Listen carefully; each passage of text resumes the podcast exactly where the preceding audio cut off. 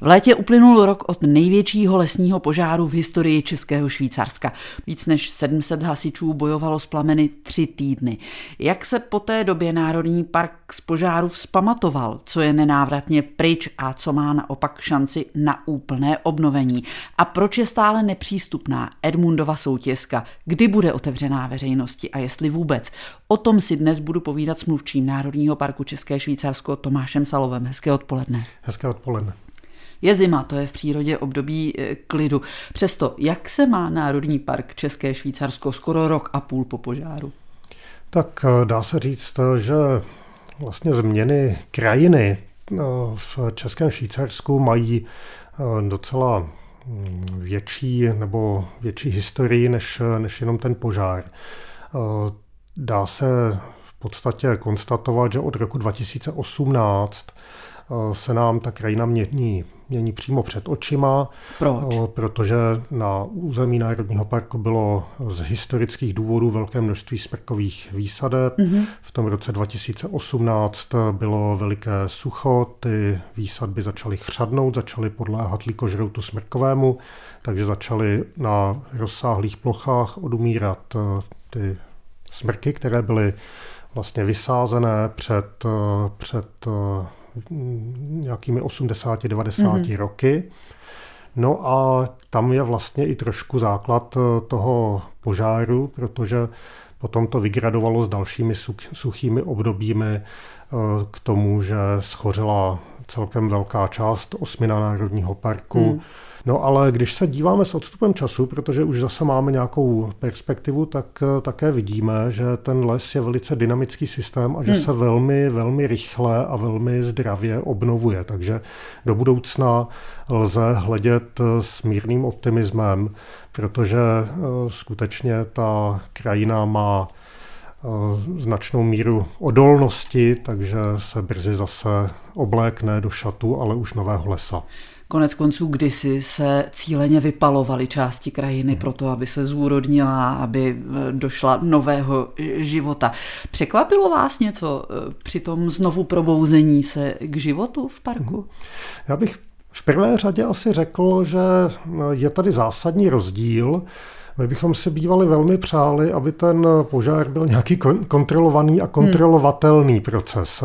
Takhle nekontrolovaně to nikdo nechce, je to, je to velice špatné, zejména pro, eh, pro obyvatelstvo, pro místní eh, lidi, kteří jsou tím celkem silně zasaženi. Je to ohromný stres, když hoří na takovéto velké rozloze.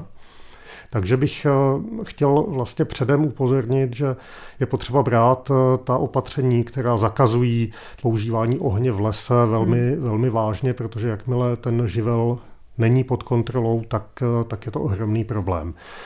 Takhle to rozhodně nebyl žádný hm, chtěný scénář. Jasně, jasně. Nicméně na druhou stranu, když už ta situace nastala a ta to přírodní prostředí takhle prošlo tím požárem, tak na mnoha místech Eh, skutečně to vede ke zrychlenému restartu přírodních procesů a vidíme to eh, tam eh, na tom spáleništi dnes a denně, že nám vlastně rostou stromy, jiné, jiné rostliny přímo před očima. Hmm. Už jsou přístupná všechna místa v parku? To bohužel nejsou.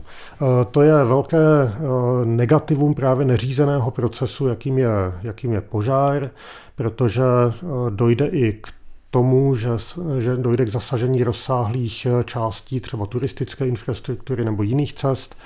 No a potom je velký problém je zprovoznit eh, tak, aby zase byly třeba pro návštěvníky bezpečné. Uvažovali jste o tom, že by některá ta místa zůstala uzavřená natrvalo třeba kvůli velmi špatné dostupnosti v případě maléru, jakým byl požár? Upřímně řečeno, takovéto úvahy si vůbec nepřipouštíme. Eh, je to tak, že chceme, aby všechna místa, která byla pro návštěvníky přístupná před požárem, tak aby v budoucnu zase přístupná byla. Ale je tu samozřejmě problém v tom, kdy a jak k tomuto bodu dospět.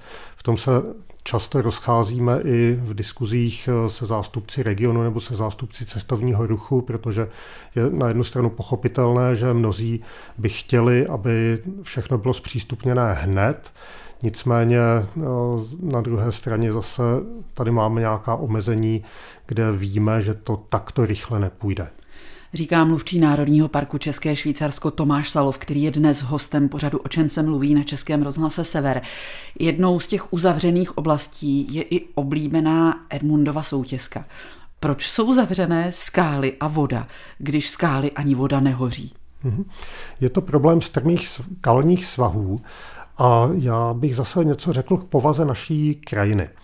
Naše krajina eh, je vlastně produktem erozních procesů. Eh, vznikala desetitisíce, statisíce let eh, tím, že vlastně jednotlivé její složky podléhaly různým vlivům, takže my vlastně, když to řeknu, žijeme v takové ruině eh, nějakého výchozího stavu, kterým bylo dno nějakého křídového moře. A tato křídová tabule, která, teda, ty křídové pískovce se neustále rozpadají a vlastně principem toho vzniku je rozpad. Eh, ta soutězka je velice hluboké údolí se strmými svahy, mm-hmm. nicméně to nejsou čisté skály. Je tam také vegetace a za to množství těch let tam byla i tlustá vrstva organického materiálu. A ten hmm. organický materiál do značné míry ty erozní procesy brzdil. On je tlumil, takže ta eroze nebyla tak zjevná. A teď si představte, že vlastně všechen ten organický materiál, který tam v těch svazích drží množství menších kamenů a menších eh, eh, skalních objektů, tak vám vlastně v tom požáru vyhoří. Hmm. Takže ty svahy svým způsobem stekutí, destabilizují se, eh, zůstanou, zůstanou na nich relikty stromů, které třeba se vyvracejí a v podstatě katapultují různě velké skalní bloky nebo kameny eh, dolů do toho údolí. Takže po nějakou přechodnou dobu je ten skalní svah vysoce nestabilní a tudíž je ohrožující i pro provoz na cestě, která vede na patě té skály. Ta nestabilita je stále ještě aktuální i teď, eh, skoro rok a půl po požáru? Bohužel ano. Bohužel ano. A vlastně je to proces, který zase je asi nejlépe schopen hojit čas, tím, že ten svah postupně zase zaroste vegetací, eh, tím pádem se tam eh, dostanou kořenové systémy, vlastně spevní ten svah, ty stromy, které tam vyrostou, ty mladé stromy, tak e, zase začnou být e, přirozenou brzdou pro případné padající kameny, takže je to věc, kterou asi nejlépe dokáže vyhojit sám čas. To zní jako běh na hodně dlouhou trať. Vy jste v létě zkoušeli nějaké sanační zásahy. Už máte hmm. výsledky těch letních pokusů a co vám řekli? Hmm.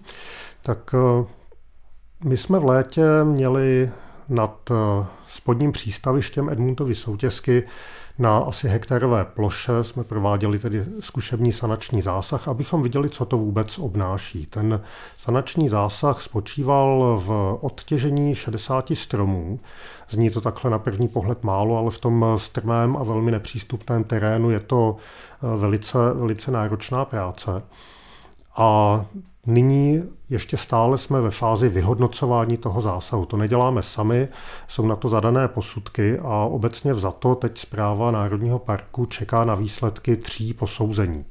Jedno posouzení je eh, vlastně takzvané naturové posouzení, to znamená, eh, má nám dát odpověď, jak intenzivní zásah v těch, skalách a v tom přírodním prostředí, které je chráněné, si můžeme dovolit, bez mm-hmm. toho, abychom třeba museli ten zásah eh, nechat posoudit eh, z hlediska vlivu na životní prostředí. Potom další je ryze inventarizace skalních objektů, abychom věděli, které jsou v tom důsledku toho zásahu nestabilní, které zůstaly stabilní. No a potom tu máme ještě třetí posouzení od Ústavu pro mechaniku hornin, a tento ústav nám posuzuje, co se vlastně stane s tím svahem, když my tam provedeme zásah do budoucna. Protože teď se ukazuje, že pokud eh, někde provedeme velmi intenzivní zásah, tak eh, vlastně se krátkodobě zvýší bezpečnost. Hmm. Ale z dlouhodobého hlediska ten stav zhoršíme, protože podpoříme tím zásahem erozní procesy v tom svahu, což je odpověď, kterou samozřejmě nechceme slyšet. Kdy budete ty posudky mít pohromadě, abyste měli všechny podklady pro nějaké zodpovědné rozhodnutí o tom, co dál? No bohužel tam eh, je ta problematika tak komplexní, že eh, jsme je nedostali ty posudky všechny do konce tohoto roku, jak jsme chtěli. Mm-hmm. Takže předpokládáme, že je budeme mít eh, někdy během ledna nebo února příštího roku. V pořadu, o čem se mluví na Českém rozhlase Sever, dnes mluvíme o Národním parku České Švýcarsko a hlavně o Edmundově soutězce, která je po tom ničivém požáru stále uzavřená. Naším hostem je mluvčí parku Tomáš Salov. Pojďme teď trochu, možná teoreticky, má vůbec smysl opravovat a sanovat něco, co je z principu založeno na tom, že to vzniká přirozeným opotřebováním té krajiny. Vy jste to říkal, ty erozní procesy, to je to, co stvořilo celý národní park a všechny ty skalní eh, útvary, které tam turisté obdivují. Má smysl eh, do toho z pozice všemocného lidstva eh, šahat a nějak to ovlivňovat? Tak do určité míry je to nezbytné, protože my se tady pohybujeme vlastně v přírodním prostředí, kam ale chceme pouštět návštěvníky. Mm-hmm. Já bych tady rád zdůraznil, že tady máme třeba s obcí Hřensko eh, naprosto, eh, nebo s jinými aktéry v regionu naprosto schodný cíl. My si vlastně přejeme návrat návštěvníků do té Edmundovy soutězky. Je to, je to prostě turistický cíl, který chceme zachovat už, protože je tady nějaká tradiční historická hodnota toho návštěvnického cíle. Návštěvníci tam poznávají eh, přírodu i její procesy. No a teď je samozřejmě otázka, eh, kdy je možné toho návštěvníka tam pustit bez toho, abychom se museli bát eh, o jeho zdraví a o jeho, o jeho život. Takže teď vlastně můžeme asi odhadnout, že v blízké budoucnosti eh, budou potřeba aspoň nějaké minimalistické zásahy, třeba eh, nad, eh, přímo nad cestou, když se tam třeba kloní nějaký strom a viditelně spadne, když to řeknu každým okamžikem, nebo když je tam nějaký skalní objekt, který prostě bezprostředně hrozí pádem, tak tam má smysl zasahovat. Co samozřejmě smysl nemá ani z pohledu ochrany přírody, ani z pohledu ale návštěvnického zájmu je zasahovat nadměrně, protože věřím tomu, že každý pochopí, že ty skalní svahy musí vypadat přirozeně, že nikdo nebude chtít vstupovat eh, na návštěvu do prostředí, které bude třeba nějak eh, Teď mě prosím, Vybetonovaný velkou, kanion, když to teď, přeženeme. Teď, teď mě berte s rezervu. Vybetonovaný kanion nebo svahy, když tady třeba přijíždíme do Ústí nad Labem, tak vidíme, že jsou potažené sítěmi, hmm. tak to je třeba stav, který by asi ani návštěvníkovi nějakým způsobem nevyhovoval. Takže tady vlastně hledáme nějakou eh, vyváženou míru eh, zásahu tak, aby cesta byla bezpečnější, ale zároveň, aby to aby ten národní park nebo tam to místo v národním parku si zachovalo svůj přirozený charakter. Rozumím tomu správně, že ten společenský a vlastně i ekonomický tlak na to, aby se soutězka vrátila do provozu, je tak velký, že jste nikdy ani neuvažovali o tom, že byste ji natrvalo vyřadili z provozu. Ne, tady to téma opravdu nebylo nikdy na stole. Vždycky se eh, vždycky jsme počítali se znovu s provozněním té soutězky, i když v případě Edmundovy soutězky je do toho zapojených víc aktérů, to není jenom o, o tom, no, co udělá nebo neudělá zpráva Národního parku, ale můžu třeba mluvit o Gabrielině stezce, která je na tom podobně. I na tady tu cestu chceme, aby se ten provoz zase vrátil. Mm-hmm. Nikdy nebylo téma úplné uzavření a zrušení tady toho turistického cíle. Já vím, že ještě nemáte pohromadě všechny ty podklady, takže mm-hmm. možná je to uh, trochu fabulace nebo věštění z křišťálové koule, ale když tedy ne potáhnout uh, svahy sítí, ne, ne beton, jak bude vypadat zásah, který udělá Edmondovu soutězku pořád ještě divokou a přirozenou, ale přitom bezpečnou? Mm-hmm. Vy asi správně naznačujete, že tady máme co dočinění hlavně eh, s právním problémem. Protože eh, my se tady bavíme na jednu stranu o nějakém zabezpečení nebo respektive spíše snížení rizik pro návštěvníka. A teď jako vlastník cesty vlastně z lesního zákona zodpovídá za bezpečnost mm-hmm. na té cestě. Musí udělat nějaká přiměřená opatření, aby snížili rizika pro ten provoz a nikdo vám neřekne úplně přesně, jaká to mají být. A teď celou tu problematiku vyzvednu o celou hm, úroveň výš do té právní diskuze. Je to prostě to rozhodnutí o zpřístupnění nebo nespřístupnění toho cíle nebo uzavření toho cíle je vlastně především tématem, nakolik vlastník těch cest anebo provozovatel té plavby je ochoten nést riziko hmm. v případě, že se něco stane. A tady se bude muset ta míra rizika, kterou ti provozovatele nebo vlastníci cest uh, mohou nést, co jaká se od nich nechá spravedlivě očekávat, uh, tak uh, to bude vlastně otázka úplně nového nastavení, protože v takovéhle situaci, jako jsme dnes, eh, si dovolím říct, že v České republice ještě žádný vlastník lesa eh, ani vla, žádný vlastník cesty ve skutečnosti nebyl. Rozumím tomu. Půjde cesta k té maximální možné bezpečnosti třeba přes nějaké detektory, přes čidla, která budou upozorňovat na to, že se na tom svahu něco děje. Bude tohle ten směr, kudy se budete ubírat? Pravděpodobně.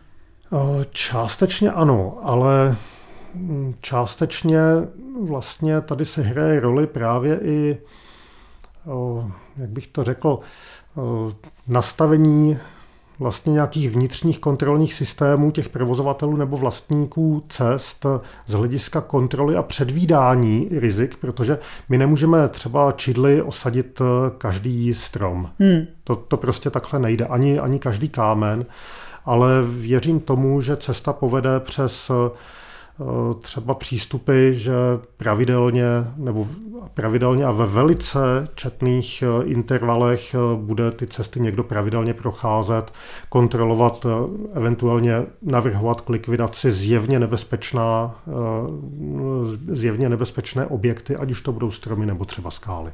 Vysvětluje mluvčí Národního parku České Švýcarsko Tomáš Salov, který byl dnes hostem pořadu O čem se mluví na Českém rozhlase Sever. Moc děkujeme a budeme se těšit, že se do Edmundovy soutězky my jako turisté vrátíme co nejdřív.